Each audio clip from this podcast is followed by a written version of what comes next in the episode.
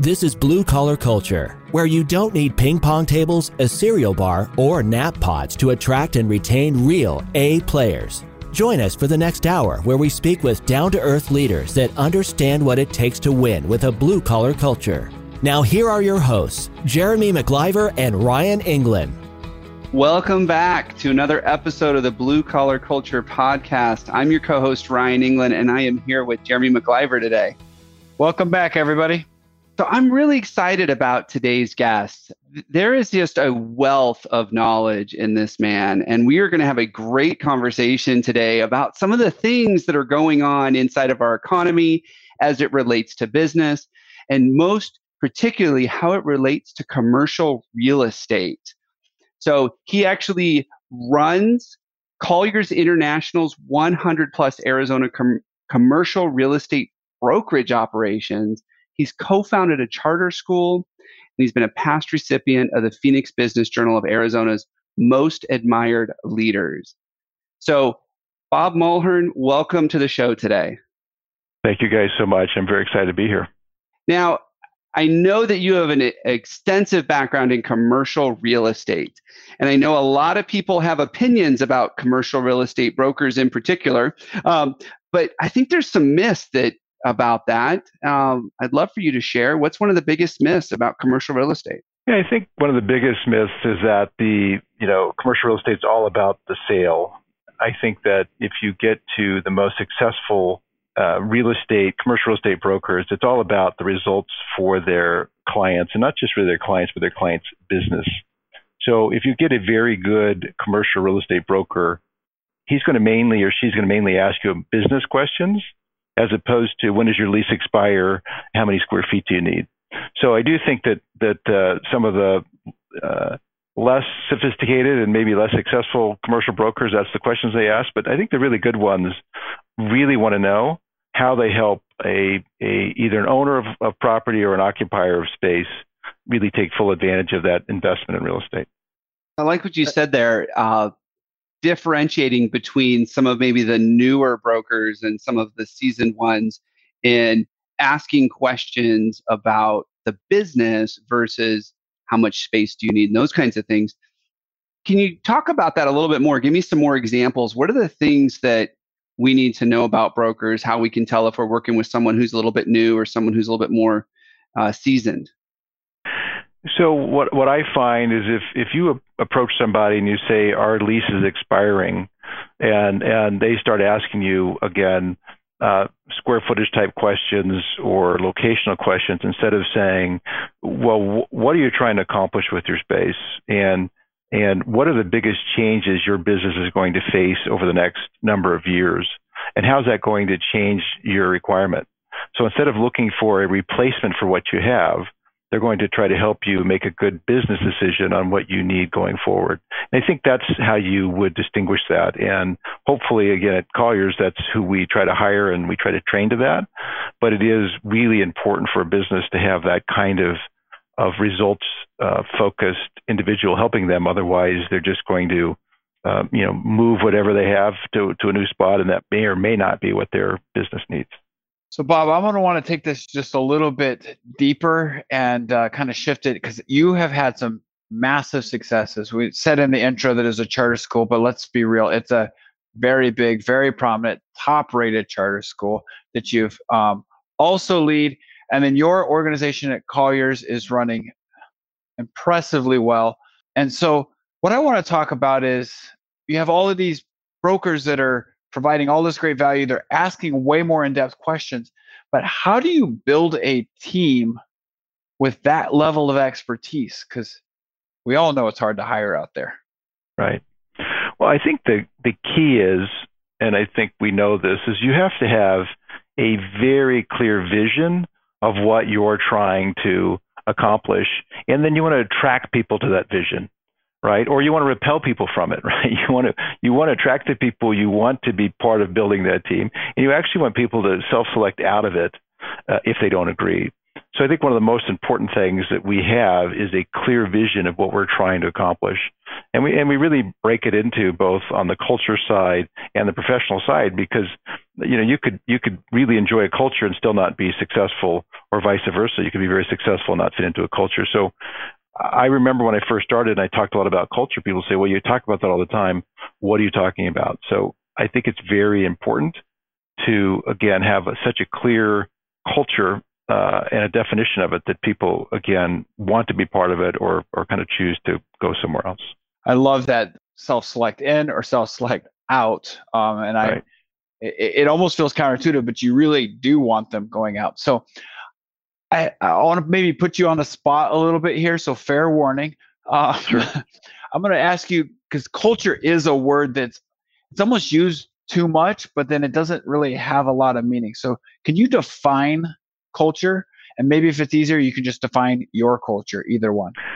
Right. So it's easier just to say, what do what do we mean by culture? We we want a dynamic culture at Collier. So the first thing I tell people is I want our our culture together is that we're attracting people that want to strive together toward great things.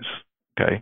Now that sounds kind of vague in itself, and it is a little bit, but I say, look, if you're going to have one hundred people, um, they're all going to have different definitions of what what great things are. So it's a big it's it's a big challenge to meet that. So I say, okay, so how are we going to do that on, on the culture side? What what is going to make our culture dynamic? And, and by the way, you know, in and we're proud of this. That's why I'll say it. You know, in ranking Arizona, we've had the best commercial real estate culture. We've been ranked number one for the last five years, and that's between not just brokers, but developers and architects and engineers and everyone. So it's really important for us. It's our it's our leading uh, differentiator in the market. And and the number one thing we have is. is I say, look, if you want to come to a place and you don't want to respect and be grateful for the talent around you, this is the wrong place for you. And, and that's including all the support. If, if you're going to want to get in people's faces and, and try to kind of leverage your way uh, through a day to get stuff done, well, this is the wrong place, because part of what we are is we, we are grateful for one another's talents and respectful. Secondly, to, to one of your myths with commercial real estate, I said, we want to be a place that you win with honor. Uh, we're not here to win at any cost. And if if it, if you have to break the rules to win, we're out.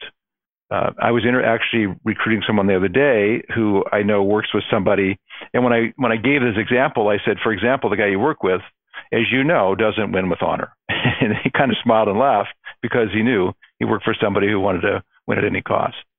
And then the third is I'm looking for people that want to collaborate and innovate together. I, I call it endless reciprocal learning. And so I say that is... That is our culture, and within that, we're all going to have these great goals that we're going to try to strive to together. You know, Bob, I love this. Um, so, you know, you were talking about your core values, and, you know, we obviously, we teach that um, with all of our clients. And I just want to point out to our audience something that's really powerful about your core values um, and what you how you describe that. Because a lot of times I see core values out there, and their honesty, integrity, which are important, but they're hard for people to take action. And I love how you were able to look at that person and say, well, you know that they didn't win with honor. One of the tricks I've found with this is that if your value system has a verb in it, so it causes action, it just multiplies. So that win with honor, and that's that's masterfully done. So I'm sure you Thank share you. stories about that, how it... how you win with honor, how you win without it. Can you maybe uh, give us an example of somebody that uh, maybe is in the interview process, self-selected out, got into the company, self-selected out, somebody that said, hey, you know, I'm not really liking this, you know, win with honor, collaborate, and innovate together type environment. I really like a, a different one. Do you have a, I mean, the way you said it, you sound like it has something specific. Yeah, I have a lots of specific examples, because part of having a great culture is not just promoting it, but it's actually defending it. And what defending it requires, if you're going to practice what you preach, is a lot of hard conversations. Because by nature, any dynamic company is going to have lots of breakdowns, right? It's just that you can't move forward and do great things unless you're bumping into each other and sometimes bumping into walls. And so every time we do that, and that involves two people, and there is a, a conflict that arises, that is is really inappropriate for this idea of being grateful and respectful to each other, I have to have a conversation. And everybody knows it's coming, right? And I sit down with people, and I've learned that uh, a a statement I, I share regularly is that all progress, all progress begins with the truth, with no blaming or shaming. So I make sure they know I'm not here to blame or shame them. I just need to say, truthfully, what happened is you stepped over the line here, and that's not going to work. And if you can't make that work, well, then you just can't work here uh, because that's who we are. And it is interesting because what will happen is every once in a while I'll have a broker or a team leave, and people will say, wow, you know, I can't believe those guys left. They were, you know, they were so successful. And I'll know most of those times I've had a conversation, uh, you know, probably a month or two earlier, maybe three months, because it's not easy to move, that basically said, you need to change or you need to you need to find a new spot. And they go find a new spot. And it can be hard because they always, you know, in, the, in our business, kind of revenue and, and and companies follow the broker. But in the long run, it's it's really worked well for me. And uh, and most people, actually, if you've recruited the right people, they take it and say, you know, I, I am really sorry, and I'm and they go and and uh, and and make it make things right, so to speak. And and the word gets around that that's the way it works here. And so, uh, and again, no blame or shame when I talk to people. I'm like, look, I understand how these things go. We just have to make it right. I, I don't focus on the breakdown. I focus on, again, what we're trying to accomplish, which is strive forward, not, you know, get into all these tussles. Bob, you really have given me two different directions, two different ways I want to ask questions right here, because you just gave so much gold in this stuff, and uh, we couldn't be more aligned on the way we we think about this. So, um, but I think I'm going to go towards why defend it, because um, I love that, defending the culture. What I really want to dig into here is the fact that when you had that tough conversation and that person left, and you said they were a high producer, obviously your sales, your your revenue, your profit, all of that stuff suffered.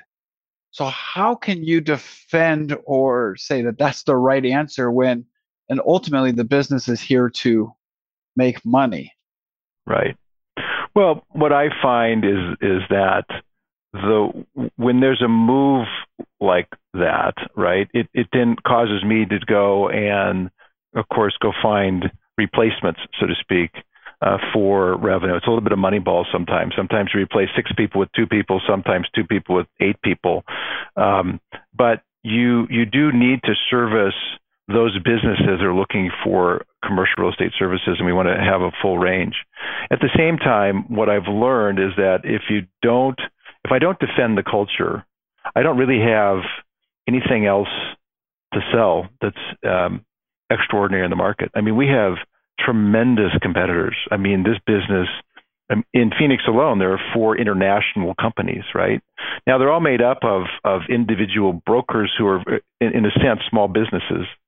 But if if I can't uh, attract people that are really looking for what we offer, then we are going to go out of business. But I do, what I'm finding is that more and more people are saying, you know, I I can I can sell anywhere, or I can I can service, you know, owners and occupiers wherever I am. I want to be a place where I like working. I like the people I'm working around, and somehow that process actually fuels my business further. And that's really my offer. Again, that that striving together toward great things. And so if I if I can't defend that, um, I I really don't have a future. So uh, it is hard because I see money walk out the door, so to speak. At the same time, it's it's uh, a small price to pay in the long run for the type of talent I've been able to retain and and attract because of the culture. I'm definitely, um, I love the way you articulate it. It's basically a, a short-term loss for a long-term gain, because you're going to mm-hmm. pick up the people. And I actually find that the team that I have, I mean, I see client after client go through this. And you know, I ask that because it's a struggle that every business owner looks at, like, wait a minute, I'm gonna get rid of this right now and it's making me money. Um, mm-hmm. And yes, I don't like it, but I see that when they make those tough decisions, you know, birds of a feather flock together. And right. So they start attracting the right ones, starts building the momentum. And even some of those, you know, mediocre producers become, if they were the right fit for the company, right. accelerate and become a little bit more. So I love that. Um, let's dive into the conversation, that tough conversation, because none of us like it, but we know we need to do it. Can you give us some tips into having that tough core values conversation, culture yeah. conversation? Well, it's interesting. I think the important part of that is the no blaming or shaming. I, I have had people say to me, I have never heard people deliver such tough comments or information to people as I do, and then somehow it, it works out. And it's because they can tell I'm not trying to blame them or shame them at all. I am just, this is the case. Uh, you know, th- these are these are our standards. You stepped out of line on those, and I have my choice of two things. I can either ignore that, or I can, uh, you know, encourage you to to recognize that and, and kind of come back in. And and um, and sometimes you have to be. There's some very specific things, and usually, since I'm rarely there, right?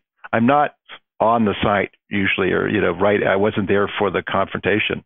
I'll usually say what I was told. I'll give them a little bit of breathing room.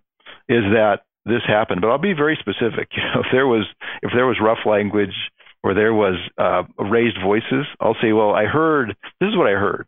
And usually by me not saying, you know, uh, again, getting right in their face, like that's unacceptable. I'll say, hey, I, I wasn't there. This is what I heard. It gives them a little bit of breathing room to, to either say, well, that's not exactly how it went. And, and of course, I can't deny that, but, I, but I'm making my point. My point is, is that, you know, uh, and usually they know it was true, but uh, usually what happens, it just gives them breathing room to us to have a conversation, because I'm not really there to look backwards as much as this, this just can't happen again. And that you knew if it happens again, we're going to be sitting down again. And, and ultimately, we'll have to part ways if it doesn't work. And most people, I think, want to do the right thing that we attract here. And so I would say nine times out of ten, or probably ninety-five times out of one hundred, we get some positive uh, movement on it. But there are some, you know, tough customers, and we do have over the years, you know, four and five of these conversations, because hey, we're all, you know, we're all slow learners. Let's face it, and uh, and so it is uh, something that might take some time. So um, a lo- I I'm, I'm excited to hear how you use that no blame, no shame type thing. Obviously, that's just that's a statement, but it's in your wording too. I, I heard a lot of that where you're not saying, you, Bob, did this. It's like, hey, right. I heard this. Um, right. So I think from what I've gotten there, timing is also critical on these. Like if I right. bring it up six months later, like, Bob, you cussed right. that guy out. Right. A little different. So how do you right. handle timing? So I'm very focused on the sooner the better after people cool down, right? So I'm not going to uh, get into somebody's face like when they're hot, right? I give them time to cool down, but it's not going to be more than a day that I do that. Also, if there were two people involved and they were brokers, right? It wasn't a broker getting, you know, in the face of a support person, which is kind of an unfair battle, right? But if it's two brokers, I will demand, so to speak, that they both be in the if, in the meeting if we're going to talk about this. In other words, I'm not going to I'm not going to talk to one and say, well, that's not what happened. Talk to the others. I say, no, we all got to come in the room, and and I'll just say, look, we're going to tell the truth with no blame or shaming. And then uh, somebody's voice is raised. I'm like, okay, okay, that's not how I want it. And and as you can imagine, I mean, I have some very what I'll call ambitious, results-driven, proactive people, because they're all one hundred percent commissioned. Okay, so we're talking about people that have been in this business a long time, and so the, the the some of the heat can return to the conversation, and my job is to continue to absorb that, and then get us back to again. We're not here to talk about all of the details of what happened, as much as going forward, how are we going to make this different? And and again, it's I've. I mean, I'll tell you, I was in a, a meeting one time where two guys squared up, and I'm like, okay, we're going to call this, we're going to take a break on this meeting for a couple hours, and we're going to come back, because it's, it's, these are, these can be very hard conversations, but if you don't have them, believe me, as, as, as people know, it just festers and it just drives talent away, and it keeps good talent from coming. My experience, uh, what I've seen is that while the tough conversation is hard, it's actually easier in the long run. uh, because right now, and uh, you know, the twenty-four hours, we've cooled down a little bit, uh, but it's still fresh. We get right. over it and we grow and move on versus six months down the road. Me as a leader, I built up so much momentum about you and how this is going. And when I finally right. tell you something, I, I lose my cool. I become heated. I, right. Right. Versus yeah, just or, like, hey, it's facts. Right. So I have a, a saying, and I, I don't remember where I heard it the first time, but it's it's called choose your heart. And I remind people, I uh, you can either choose to not address it, okay, and let it and let the pain of it go on uh, indefinitely sometimes, or you can you can choose the hard, which is the hard conversation. And and people do it all the time. I mean, there are people out there that just choose to constantly put up with the consequences of, of not taking that first, making that first difficult uh, conversation.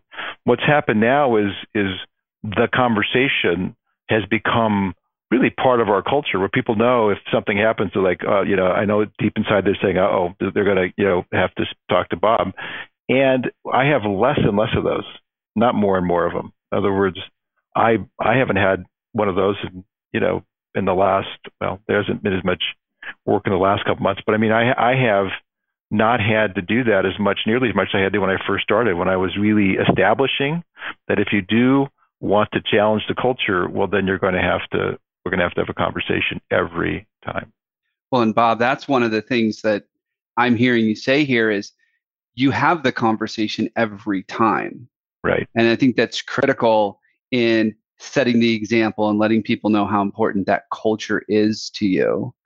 Uh, one question I have for you.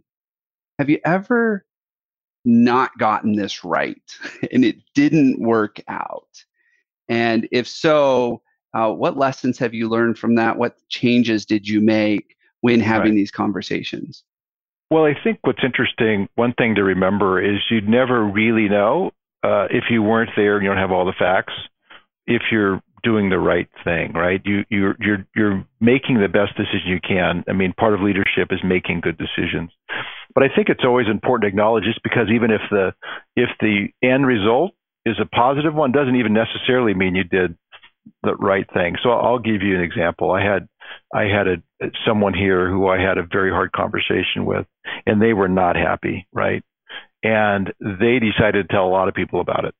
Um, including in the office, including at our at our different conferences, and people came to me and they'd say, "Hey, you know, so and so has really got you know some issues, and they're they're really kind of trashing you." And I'm like, "Well, maybe they're right." you know, I mean, how do I, I? I'm not saying I'm perfect, right? So by not by not, uh, what I've learned is if I try to justify everything I do, uh, it becomes one long justification. But if I just acknowledge, "Hey, I." Here's here's the circumstances as I see them. Again, no blaming or shaming in my voice, and I, and this decision I make, and they and even I'm talking to him, I'd say, wow, I'd be I wouldn't be happy too, or you know what, I can't believe he, he, that, that he's saying those things. And I'm like, well, again, I'm telling you that these are hard decisions, and I don't know. Uh, what I had to eventually do after a little bit of time is I went to this individual and I said, let me tell you something. People that work here actually think I'm a pretty good guy, okay? And you're trying to convince them I'm not, and it's not really reflecting very well on you, okay, in my opinion. And so I've let you air your concerns, you know, to everyone to listen, and you know that. I haven't gotten in the way, uh, but now you have to decide. You have to decide if you want to work here and quit complaining or if you want to go somewhere else. And and he was a good producer. He decided to stay, and he is now one of our top producers year over year over year.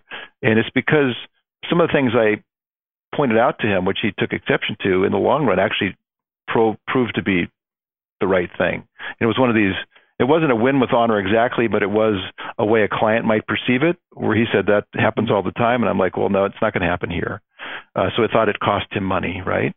But then it did cost him money in the in the short run. But I will tell you, since that time, I think if you If we went and reviewed that, I think we would agree at this point. Now, this is five, six years later, that it was the right decision. But for a couple of years, I didn't even claim that it was the right decision. I said it was a decision I made, and I and I and I think it was worth sticking by. But I do think that's what's important to realize, that there's there's not necessarily right answers to all these things, but we do have to make a decision, and we got to live by it. And in that case, um, it worked out in the long run. you know, just listening to you explain uh, not just that example, but some of the other things that you shared with us. Uh, I know you said there's that uh, that saying that you have, choose your hard, and right. um, but what I'm hearing in your voice and the words that you're using and the way you approach these stories is, this really isn't a hot-headed type of conversation. Like, I just need to get in there and fix it. Like, it really is coming from your heart.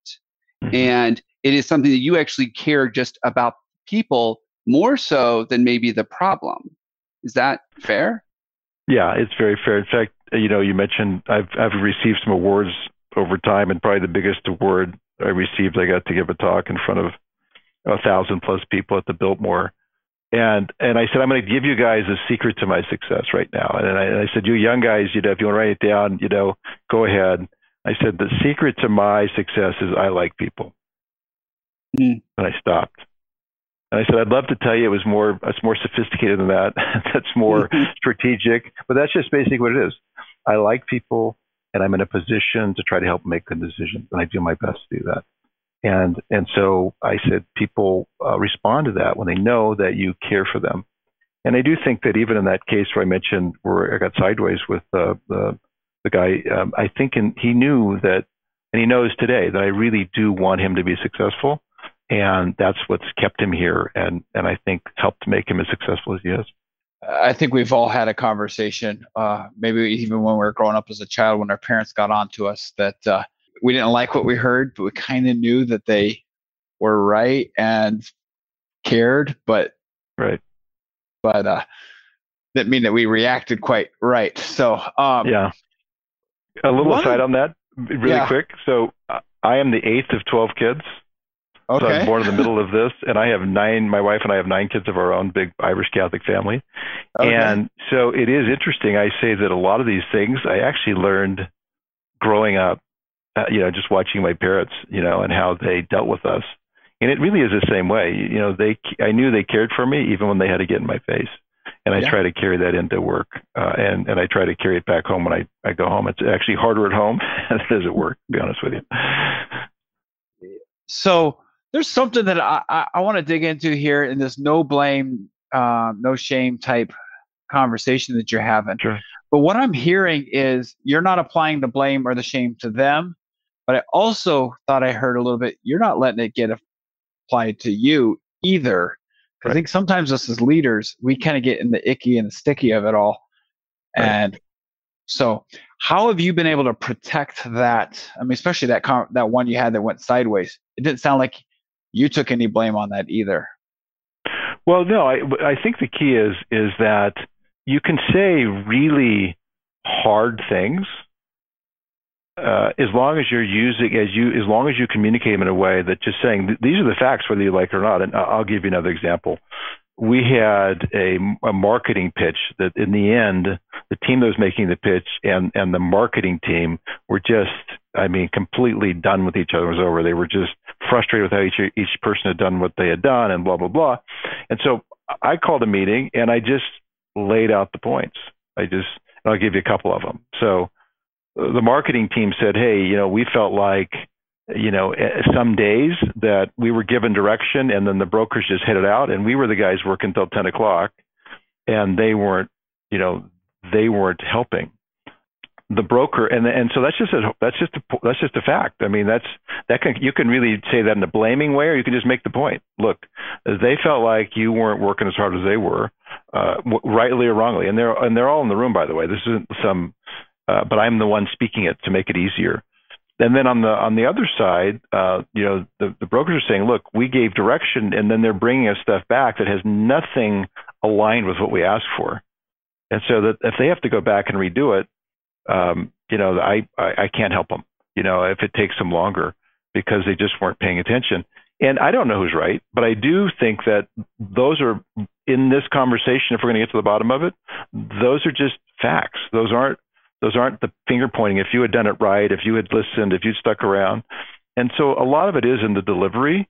And so I, when I put myself in the middle of all that, I do the same thing. And I don't ever, uh, in things that you can't know are right or wrong, I don't try to claim to be right or wrong. But if I am wrong and I and I find that out, I'm I'm the first here to, you know, kind of ask forgiveness, so to speak, or to acknowledge that that I went, that my decision was not a good one. And then we try to, again, not focus on that, but get us, again, this forward looking, let's, we had a breakdown, you know, and let's now get back to where we were trying to uh, get to, because that's what we're really all, where we want to be.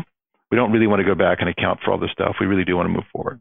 I, I love how, how you handle those things. It just shows your wealth of knowledge and why you've built such a great team that is exceptional. Even when you acknowledge your competitors, you acknowledge that they're extremely valuable and they're extremely hard charging and good. Uh, but you've just been able to stay focused. Hey, we're building something great. So I really appreciate having you on, Bob. It's been great. How can people reach out to you or to your organization uh, if they're interested in um, in any of your services here? Sure. So, you know, I'm, again, Bob Mulhern here, and and usually a lot, the way, a good way for people to say, I want to work with the right person, you have a lot of different talent in your shop, is just to direct, call me directly or, or get in direct contact with me. Uh, again, it's it's just bob.mulhern, M U L H E R N, at Colliers, C O L L I E R S dot com. Uh, an email, I usually follow up with a call, because I'll usually ask a few questions, and they'll be business questions. And then I might even ask some style questions too. I mean, who, what kind of, you know, uh, support you're looking for. And, and if they, if I, if I receive that, I can very quickly, since we have so much talent here and so much different uh, pieces of the business, uh, usually align somebody with, with a broker that can help them a lot, or at least uh, give them an option for help that they might find different from the whatever their current um, uh, their their current service comes, where it comes from. That's great. So if you would like to have your business needs looked at and your property needs looked at, um, I definitely would recommend Bob. So reach out to Bob at bob.mulhern at colliers dot com, correct? Correct. All right. Perfect. So thank you, Bob, so much for being on. I appreciate it. It's great having you. And I love hearing your wealth of knowledge. Thanks. I really enjoyed it. I appreciate it. The Blue Collar Culture Podcast is sponsored by blue collar culture dot com. We help entrepreneurs create a healthy culture and build a self-managing business. To learn more, go to blue collar culture dot com.